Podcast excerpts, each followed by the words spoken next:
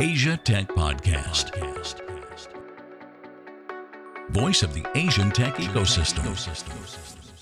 Hello and welcome to Asia Tech Podcast. My name is Graham Brown. We are featuring some of the newest and best podcasts here in Asia on Asia Tech Podcast. I'm joined today by Elliot Zaagman, who joins us in the world of podcasting as the co host of China Tech Investor and also a host on SUP China, Startup China. Elliot, welcome to the show. Uh, thanks, Graham. It's great to be here. Elliot, you are the co host of China Tech Investor.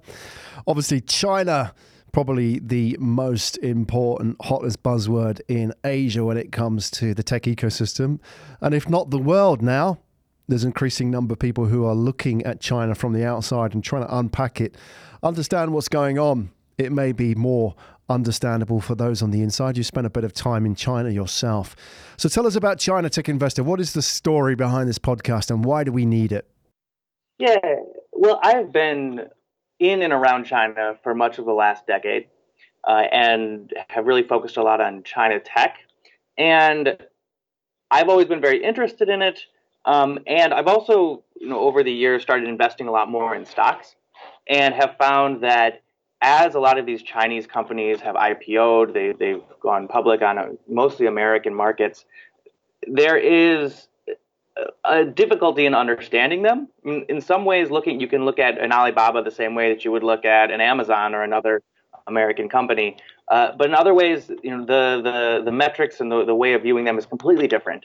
Um, so my co-host and I, James Hull, he's also is we're similar ages. We're both from America, and we've both been in China for a long time. But we've had very different career paths in China. He's a portfolio manager, so he is very good at looking, you know, deeply into the numbers. For me, I've worked usually in HR, PR for a lot of these companies or media. So I, I, know I know the people behind the companies. I kind of know a little bit more of the gossip behind the companies, uh, more about the strategy. So uh, the two of us really what what we when we would meet together for a beer, we would just kind of you know spend hours talking about like, well, well, well what about this company? What you know, how do we make sense of this? So we just decided, well, let's record this, and um, hopefully, you know, we can come to a better understanding of, of what these companies are from the perspective of an investor, and we can bring our listeners along with us.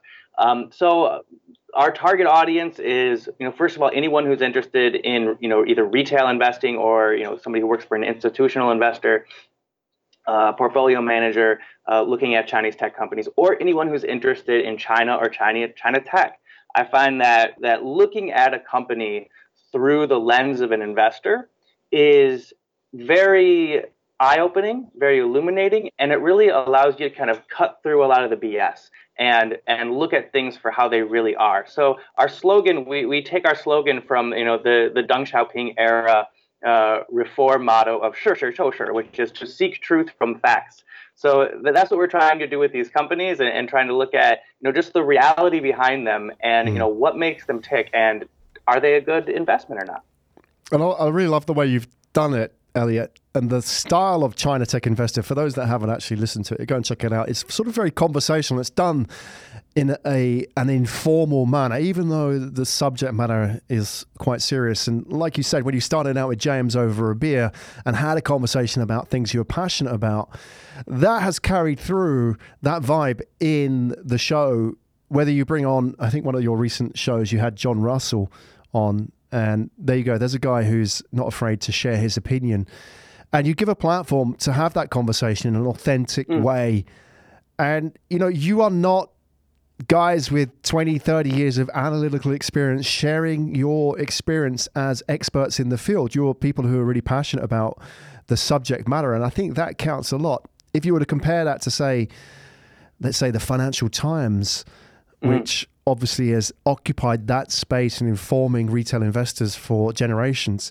Mm. They did a series of videos and podcasts, and they just came across so staid, so wooden.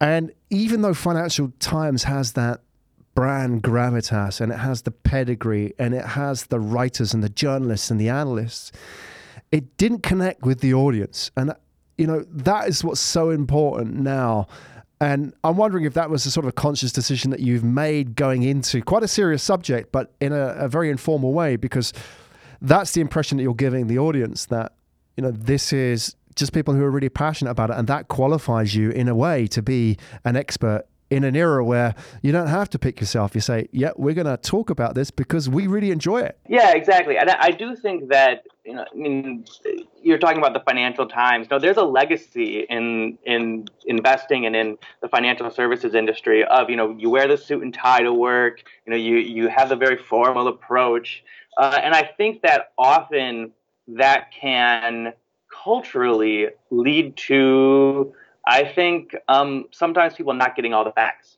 To be honest with you, uh, I think that that you know, I, there, there's this phrase in American politics that's like you know you tell it like it is, right? So like Trump tells it like it is. Like I, I don't think Trump tells it like it is, um, but in some ways, like that that that informal way of just saying, well, this is my, this is what I think. You know, I, I have this question. Can, can I get somebody to answer it truthfully? I think is a, you know, is a way that that's how I, you know, go about life and just trying to, you know, look at it in a more kind of authentic way, cut through the BS, cut through, you know, the kind of PR spin and actually, you know, get to the substance of, of a matter. And I do think that with a lot of these podcasts and, you know, with a lot of these journalists, there's so many other interests that are involved. You know, there's, um, you know, I know with some other podcasts, maybe they're, they're, um, you know, backed by a, a VC or, you know, they have these relationships behind it that make them, you know, have to kind of be uh, a little more sensitive about what they say. Um, and you know, I, I don't want. We obviously you know want to be respectful of the people behind these companies and want to be respectful of these companies. But if, if something's not right, we want to call it out, right? Uh, otherwise, it's a disservice to investors. So that's really what we're trying to do, and say that you know if something is is is off, you know, this is off. This is not right, right? And you know, and, and not use the kind of language or the kind of you know. Uh, uh, I mean, and some people might see, see it as polite. You know, I don't, I don't want to disrespect anybody, but um, I think in sometimes sometimes this idea of you know decorum or formality causes people to not actually um, you know, call out the BS when you see it. and that, that's what we like to do. And that's what we as listeners want to hear. We want to hear people, I mean, as investors, we yeah. want to hear people who are brave enough. And that's what investors should get too. Absolutely. you know? Exactly. And, you know, uh, the problem is, I suppose, with the professional world is that people have reputations, people have careers, and therefore they have stuff that they can lose where it takes amateurs in a way to stand up and speak from the heart they may not have 20 years of experience, but you know they're just good at communicating that. And i noticed from your background you describe yourself in a number of different ways as you know public speaker trainer teacher and so on. Like myself when i graduated um, when i graduated in 1994 or 5 i'm giving my age away now is that you know i went to japan to teach english. It's what people did back then. Now obviously when people graduate it's different. They possibly go to shanghai like yourself or go to beijing or Shenzhen. But back then it was Japan. I went and taught English. And you know, you learn to communicate facts, you learn to interact with people. And even though I'm not a professional in the teaching world, I still think of myself in some ways as a teacher. And you know, when we do this podcast together, um, I'm, you know, helping the audience understand a bit better about the guests like yourself, Elliot Zaagman, that we have on the show. And I think, you know, this sort of brings up this whole point about podcasting and authority is that we live in a different world now where 20 years ago, if you were to stand up like yourself and James and say, we're going to talk about stocks, people say, who the hell are these guys? You know, they're just, they're just guys talking about stocks. They have no authority. Yet simply standing up now is an authority in itself because you know you've got the chutzpah to to stand up and actually be counted.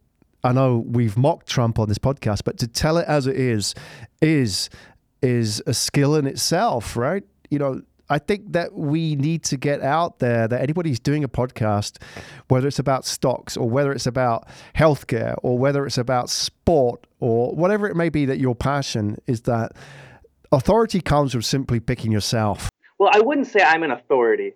I'd say I just have questions.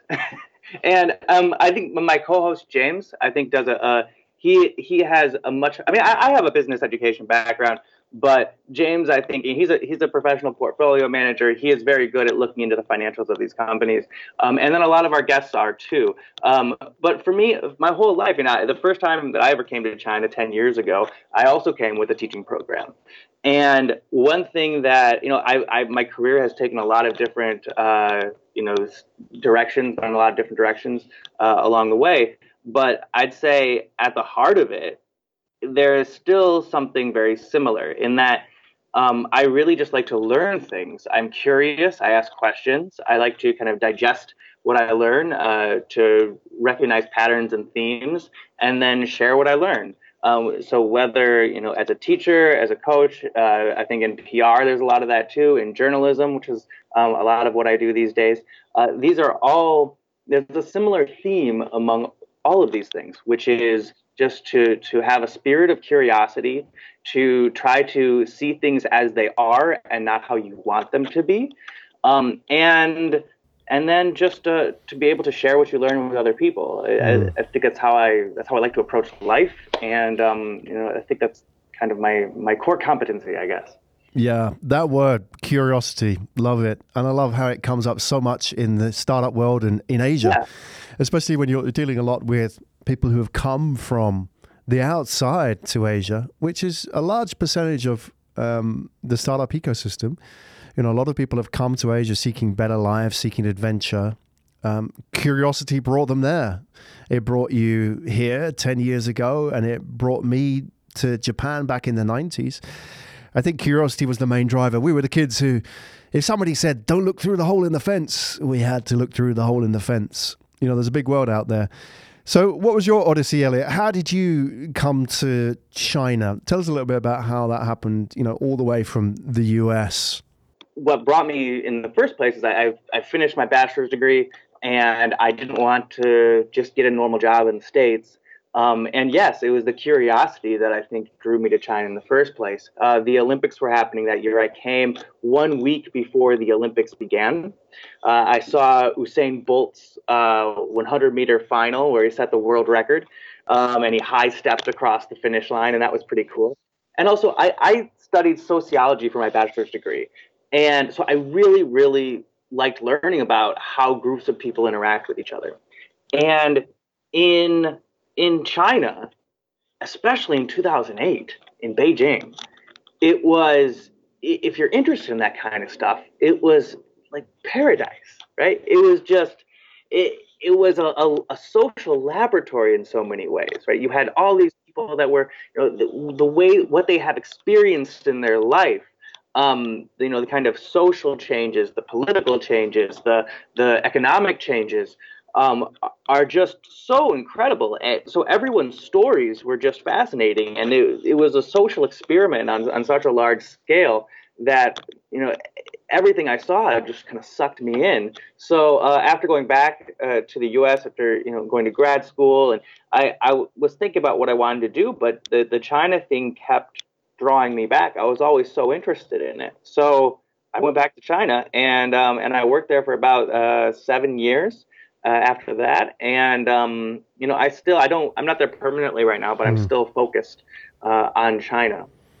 That whole odyssey, that moving from Michigan to China back then, back well before the Olympics.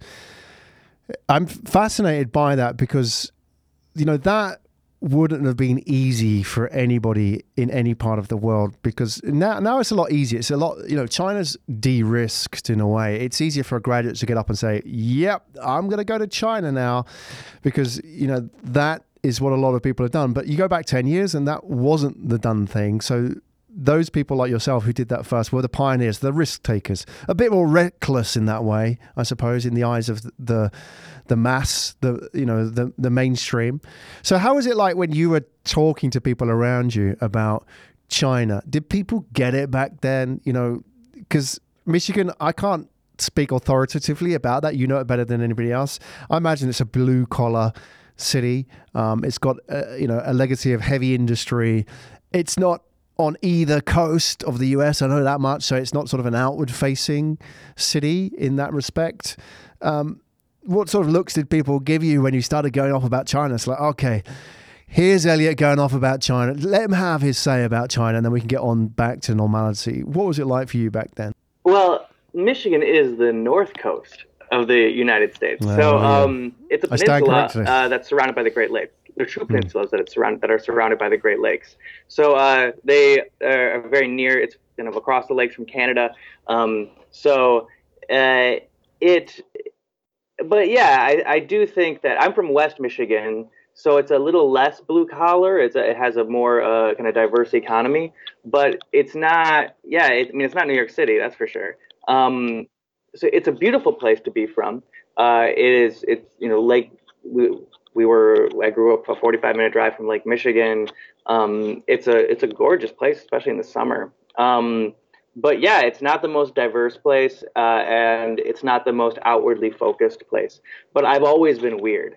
Uh, so growing up, I I didn't. I had you know I had good friends, especially in, in high school, uh, but I never really you know everyone you know would would go to church on Sunday. I was never a really big uh, you know religious guy. Um, I was always very curious about the rest of the world. Not everyone else was really curious about the rest of the world. A lot of people, you know, they focused on, you know, working at, you know, local businesses. I, I wasn't really into that.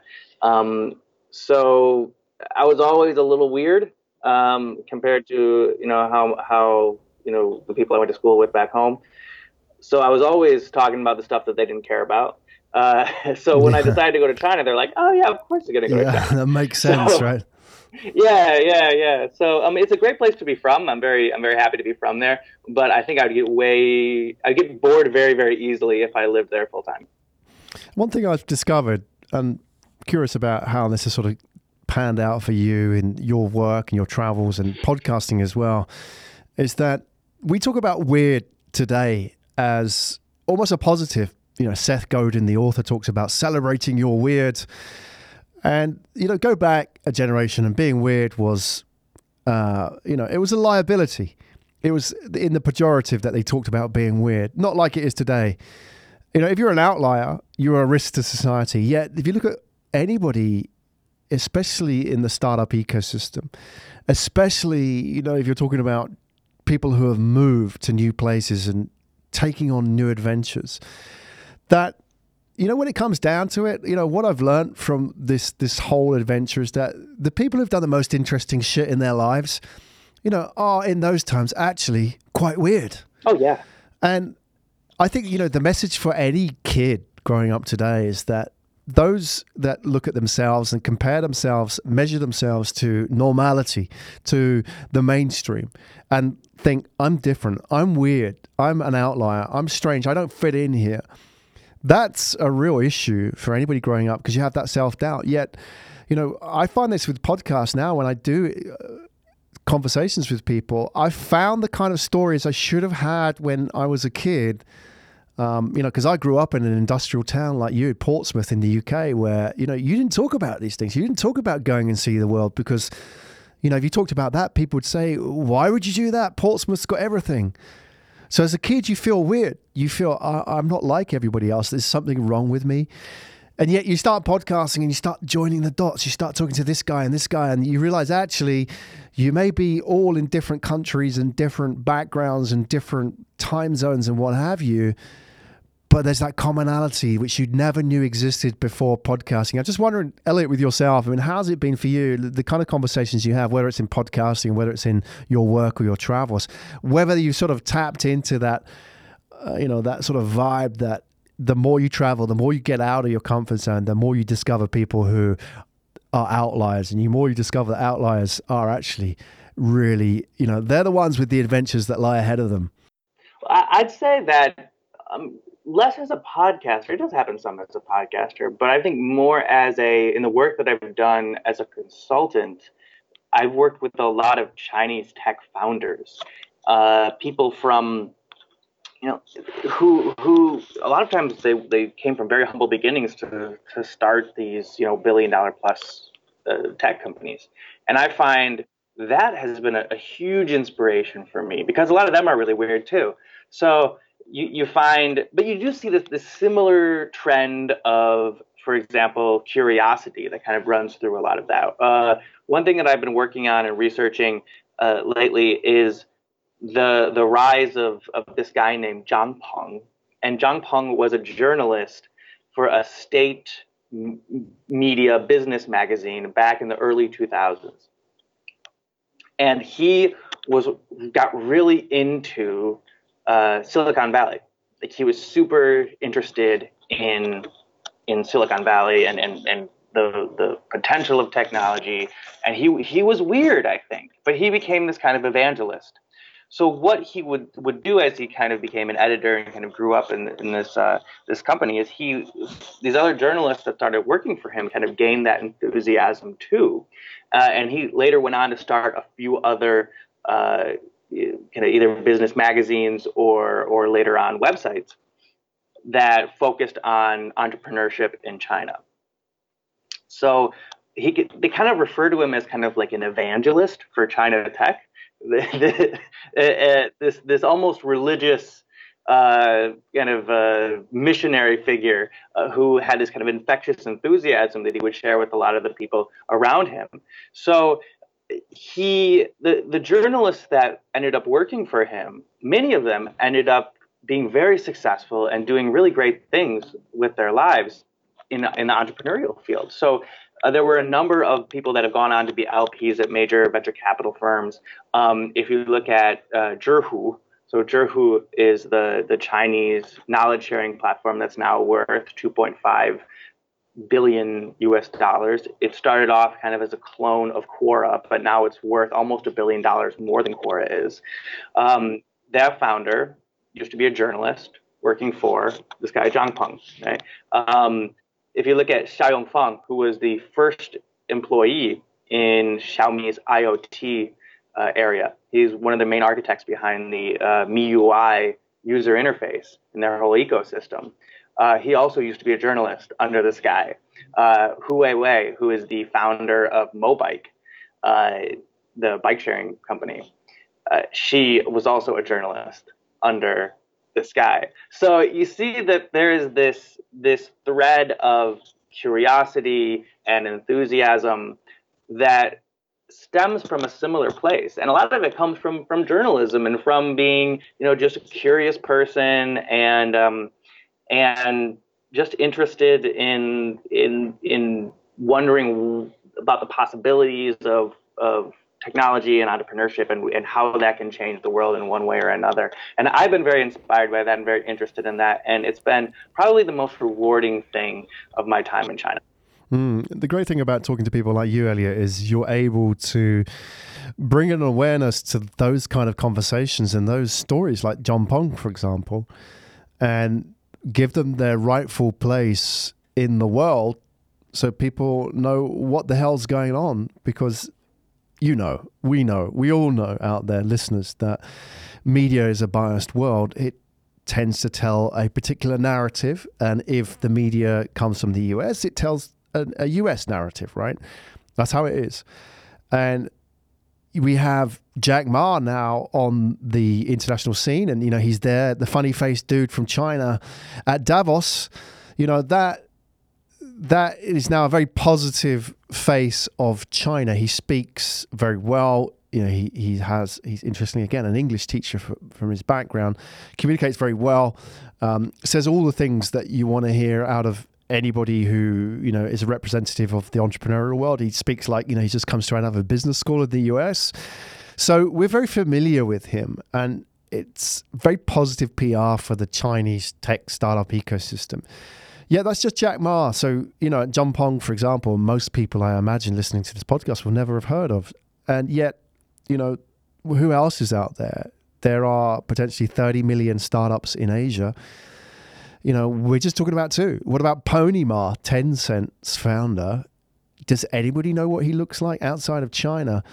I'm sure most people, if not 99% of people, could not pick him out of an identity parade, let alone have ever heard of him, right? even though they may be familiar with Tencent and WeChat and so on.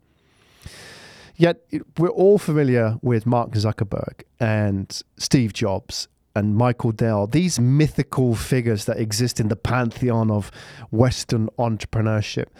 Does China have those equivalents?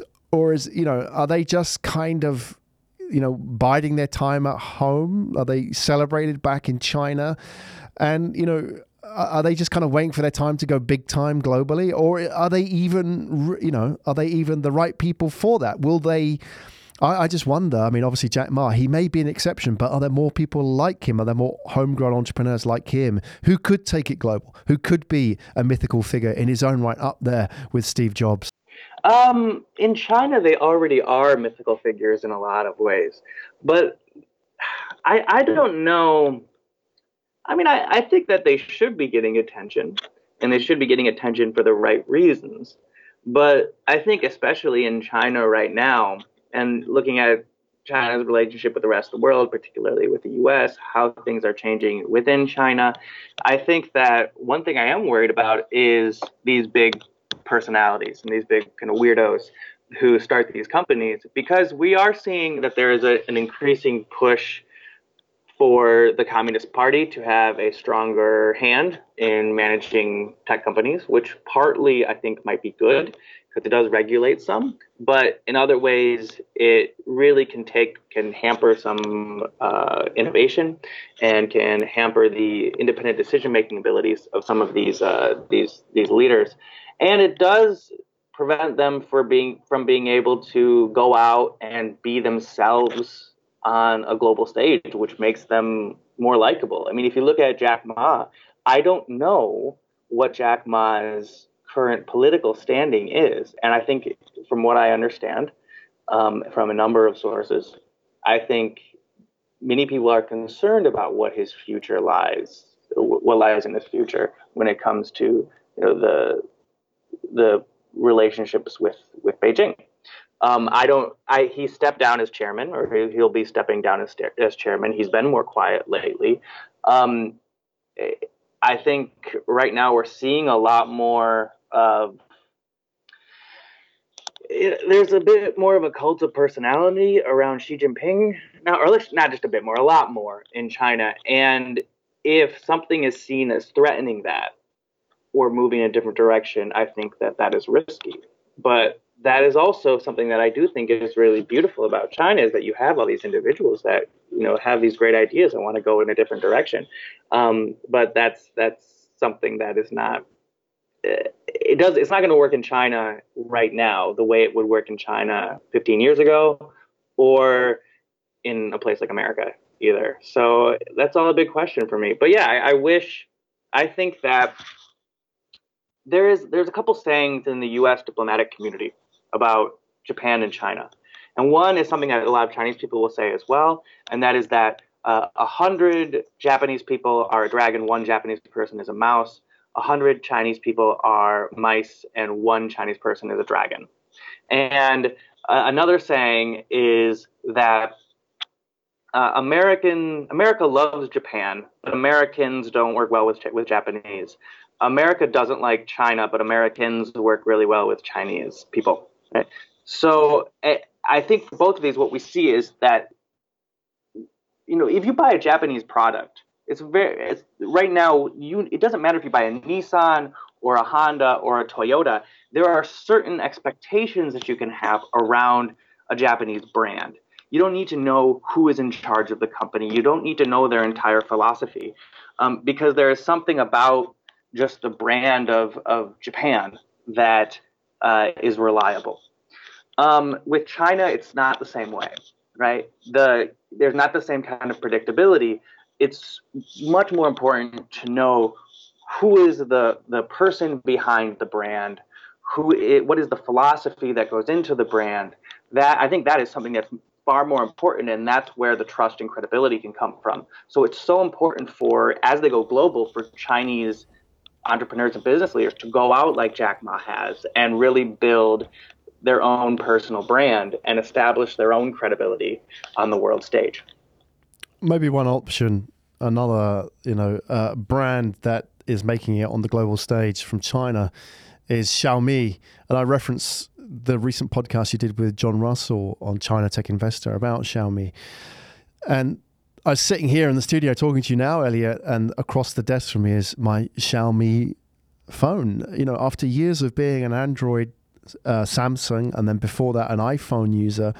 I'm now buying Xiaomi phones because they just work.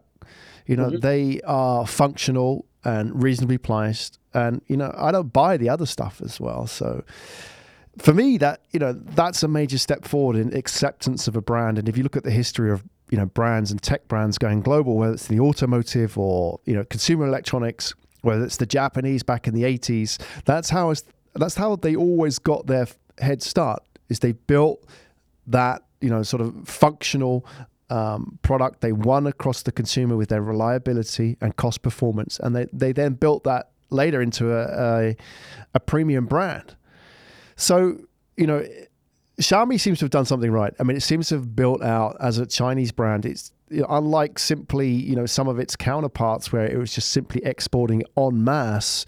It seems to have invested a lot in the the the grassroots movements of building out you know the brand in different countries. Uh, what's going on at Xiaomi? Is Xiaomi an exception, or do you think we'll see more brands like this emerging from China? You know, brands which are more than just being cheap. Yeah, especially in places like India, I think they've done quite a good job at that. Um, there, I have a lot of questions about whether or not they can succeed. But I mean, I, I spoke. I mentioned earlier Tsai Yong-fang, who was he, for a long time he was the VP of their uh, MIUI, their user interface. Um, he's the uh, I would I don't want to give all the credit to him, but uh, he is one of the main forces behind it. And it, yeah, he's he's a former journalist, and he's also somebody who I mean after talking with him about kind of his his philosophy towards um, you know, towards you know user focused design, it made me want to buy a Xiaomi more. But with Xiaomi, his English is also not very good, uh, and a lot of the the Xiaomi's English, Xiaomi's leaders' English is not very good. They're quite local still in how they um, you know how they think, and and they're not the most international company. Um, but they do have, I think, a really good product, and I think that they have a very you know sophisticated way of thinking about um, you know meeting the needs of, of their users. So uh, I, I don't I'm the the jury's still out in my mind about Xiaomi. So but so Graham, you said you bought a Xiaomi phone. Yeah, that's correct. Um, is this the first time that you have bought a smartphone that is not an iPhone? Um, no. What did you? What else did you have you bought? Outside of the iPhone, I've bought a Samsung, Huawei, um, mm. and well, I don't know if you count it go way back, but back to the days of the BlackBerry. That doesn't count as a smartphone, but. Huh, like so, was, was it a Huawei, Samsung? But but yeah, premiums Huawei Mate and okay. Samsung S. So, so t- tell me about your experience with the Huawei because Huawei is, I mean, they're a very popular smartphone brand. They're also a Chinese brand. But tell me about the difference with your experience from uh, Huawei and a Xiaomi. Yeah, that's an interesting question. Huawei from just from my personal experience, appears that it wants to be more of a high end phone, therefore it's a higher ticket price, and yet Xiaomi a lot more functional. And um, I mean, there's a lot of Xiaomi. Uh, I don't know what your thoughts are on this, which are out there, like the community building stuff, which you know they they seem to have, you know, this sort of very functional brand, yet be trying to position themselves as a very cool brand at the same time. So I'm not quite sure about that. But simply as a user, um, my, you know, I'm looking at my Xiaomi phone now with a cracked screen, and it still works. It's hanging in there, right? Um, yeah, Huawei I owned for just over a year, and I think on month 13 it broke, and you know, some the motherboard died or something like that, and it just, you know, for the the what level of, I mean, for the, the price of that phone, it shouldn't break so easily. It reminds me of the old days of the Blackberries. So I'm hanging, uh, maybe, you know, my demographics are slightly different to your average mobile phone user. I don't define myself in terms of status by the phone that I own. So for me, functionality is probably a lot more important than significance from a phone. And therefore, for me, Xiaomi wins over Huawei purely in terms of those criteria. And I, I think the concept with with Xiaomi, there is a big gap between what they want to do and what they are able to do. Um, so my questions are far more about their execution of their strategy rather than the strategy itself. I like the idea. I like I like you know the the the big picture of what Xiaomi wants to do. I don't know if I trust their ability to execute it. That's my big question with them. Um, but I think that the area they're going into, you you mentioned the status with with iPhone, right? Now Apple is milking that right now. So they every time they come out with a new phone, it's cheaper for them to make it, but the you know the, the cost for production keep going down, but the cost of that the price of that iPhone keeps going up. So they're they're doing what I would consider to be less and less innovation and more milking their their status as a luxury brand. Uh, so I think that there is room, and the, the, the people who are coming online right now, they're not going to buy an iPhone. They want something cheaper. I think that there is room for a company like Xiaomi to establish itself uh, on the lower end or the middle end or the middle tier, uh, and actually have a real, a, a strong, you know, user-focused user experience and, and, a, and a legitimate brand name that people can have some loyalty to. And if they can successfully do that, I think that that you know that, that that's a, an impressive thing and it's an admirable thing, and I think it's something that um, that there's room for and that there's need for. There's this key theme that's emerging over the last few years, Elliot, and that's about China as a service. And we've seen China emerge in the last 20 years from being all about where it began with cheap t shirts and sneakers then moving into you know technological production and now at the high end of technology able to produce and turn out smartphones better than the rest of the world and obviously we all know that iPhones are made in China. Even their own brands now are able to compete on the same footing as Apple. So when it comes to technology we've seen China advance. Yet what I'm curious about is your thoughts on what about China outside of technology? What about China that can provide services in healthcare, for example, even though it may be very much tech driven? But I'm talking about outside of you know consumer electronics. Does you know eh, are there brands emerging now out of China that can go global because we're at a stage now where you know the the Chinese domestic market is becoming saturated. So I imagine if you're talking about investment trends, investors want to know can this brand succeed outside of China? Because that's where the outsized returns now lie. So, will we see that in Chinese brands going global in lifestyle or fashion or even retail, for example? I don't know. Um, I think that there are some ways where, so if we think about fashion brands, I don't see a Chinese fashion brand that can really be a world beater right now. But I think ways in which tech can be integrated with lifestyle, I think is very there's a lot of potential, particularly in places like Southeast Asia. So, and I mentioned I'm in Bangkok right now.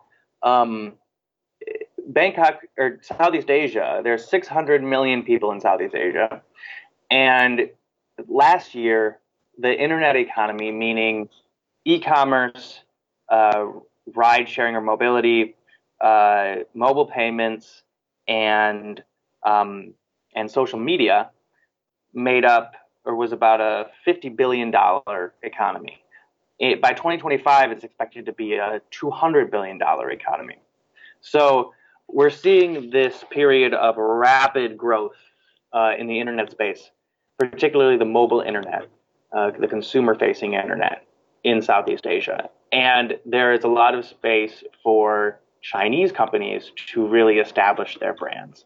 So in, in Bangkok, what's happening right now is uh, JD, so Jingdong, the Chinese China's number two e-commerce company, has recently set up a, a joint venture with Central Group, which is one of Thailand's most uh, kind of well-known uh, re- real estate and retail uh, conglomerates. And they are estab- trying to establish the same, a similar brand in Thailand as they have in China, which is to be known for their higher end goods, luxury goods, um, and uh, you know uh, more consumer technology. So things like um, like you know, like smartphones, for example. Um, so and to get the trust of people to be willing to buy to make such such expensive purchases online. Um, they've succeeded at doing that in China, and we'll see hmm. if they can succeed at doing that in Thailand. If they can, a lot of this e-commerce lifestyle that we see, you know, the double eleven, the singles day, that is a brand that I think mm. uh, can go from China to the rest of the world. Mm. Uh, and I would consider that to be a lifestyle brand, to be honest with you. We're entering a new phase, aren't we? It's a phase where this is no longer about just China, but it's about China and the world and its place in the world and how those brands can go global. If you look at the latest data, you know, Asia now does more trade with itself than it does with the rest of the world. And you have, you know, the growing Asian middle classes. Two thirds of the world's middle classes will be living in Asia by 2030. So it sets up this narrative where for you know Chinese brands, the the next step is about Asia and how it these brands do well in Asia. And the kind of people we need to understand that shift are people like yourself, Elliot, who aren't specialists in one particular area. You know, you're not a specialist in specifically Southeast Asia or even China for that matter, because you know you have that breadth of experience outside. There'll always be somebody who knows a little bit more about China than you do. Yet what you have is the ability, and what we need is for somebody to join the dots. So how does China intersect with Thailand? How does China intersect with Singapore? How does this all come together? You know, how do how does China and Alibaba and Lazada all work together? Those kind of questions require that you know joining of the dots, that vantage point, which is not head down within that ecosystem or that vertical sector. And I think that's the next step in understanding the Asian tech ecosystem is how does all that interplay come together? Yeah, I mean it's it's really intersectionality with all this stuff. So it's I, I am the kind of person who has more is more into the breadth of knowledge than the depth of knowledge. So I'm interested in everything, and I, I think that that's really cool. Looking at I mean, looking at China and the world, right? So I, I have a pretty strong depth of knowledge in China, but I'm also really interested in everything else. So looking at the intersection of okay, uh, Chinese e-commerce and Southeast Asia, or uh, Chinese fintech and um, you know and and uh, uh Malaysian small businesses, right? Things like that, where um, you know you can you can take these things that you know I maybe become familiar with while I'm in China, and all of a sudden, you know, you can you it's like a chemical reaction. You can see, okay, you can play around with it. You can say, okay, well, what would this concept uh, do if we applied it to this situation or this context?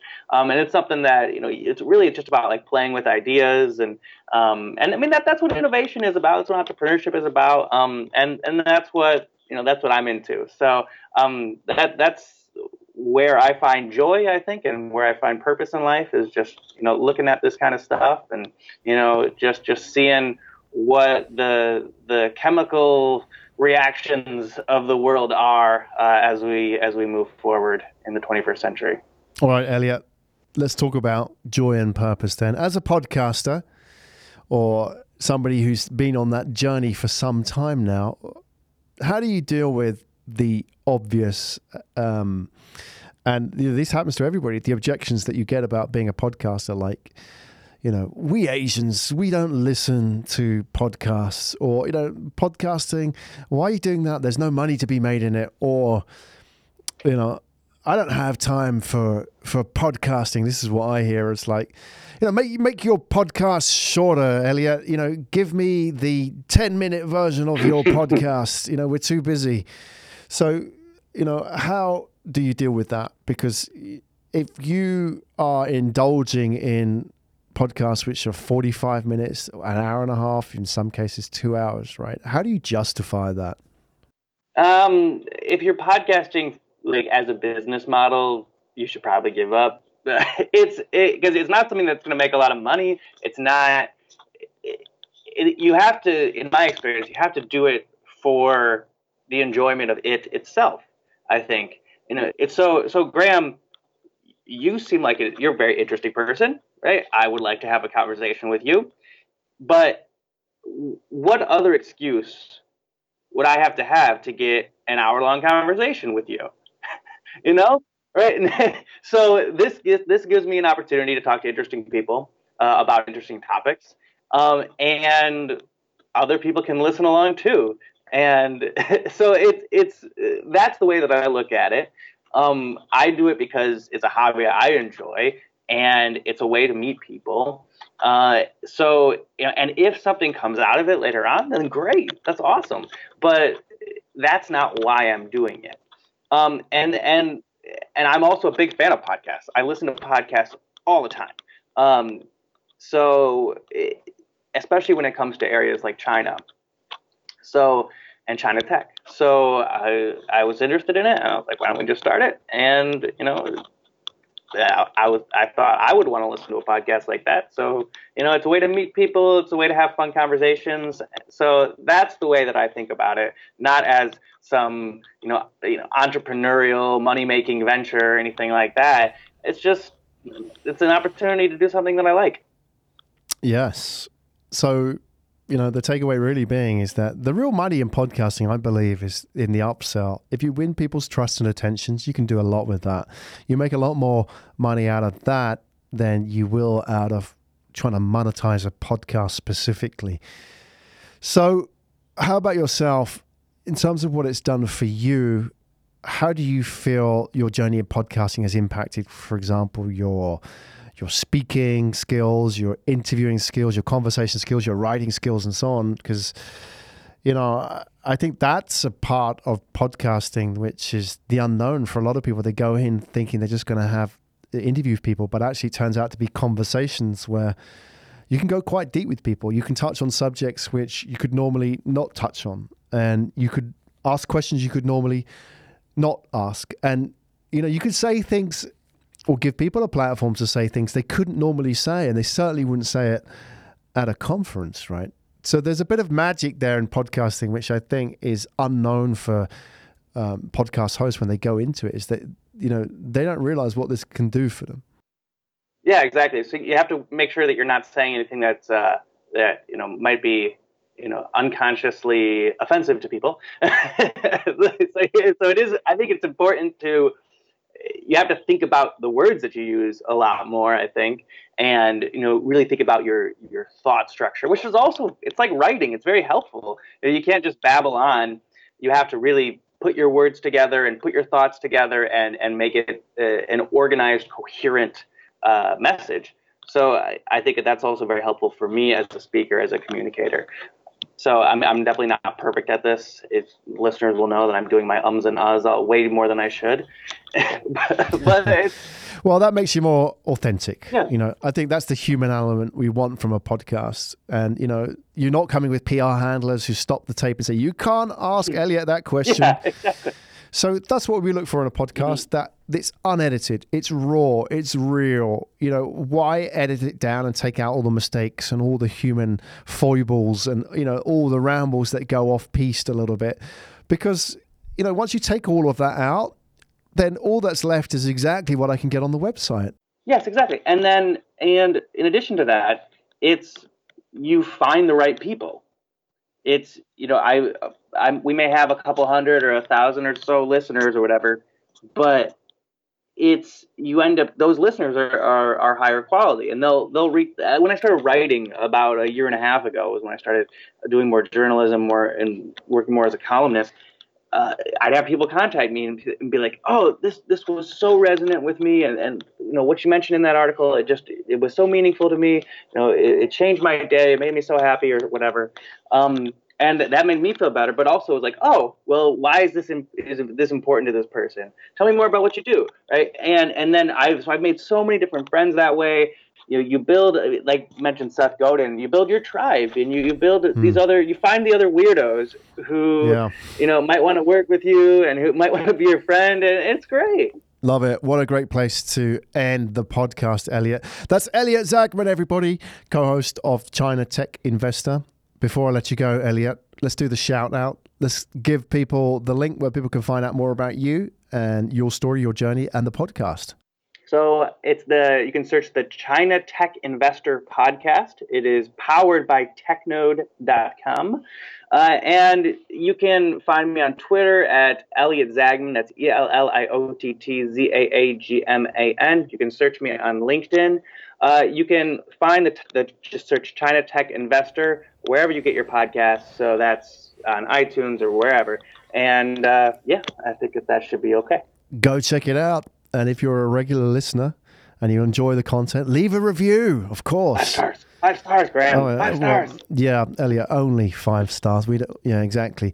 Go and leave a review. It helps other people discover the podcast as well. You know, um, they've got some great work out there, some great content. And you know, if you're interested in China, Chinese brands, understanding the Chinese tech ecosystem a little bit better, then go and check out China Tech Investor, and it's fun as well. It's a great podcast to you know, it's it's easy listening, it's enjoyable. Whether or not you're interested in investment, you actually can get into the vibe of you know people sitting around a table and talking about what they're really passionate about. So, Elliot, it's great. Come back on the podcast as well. Come back on ATP and share your journey with us. We'd love that. Sounds so, good. You know, give us an update on what's going on. That's Elliot Zaagman, everybody. Elliot, thank you so much. Thank you. You've been listening to Asia Tech Podcast. Find out more at atp.show.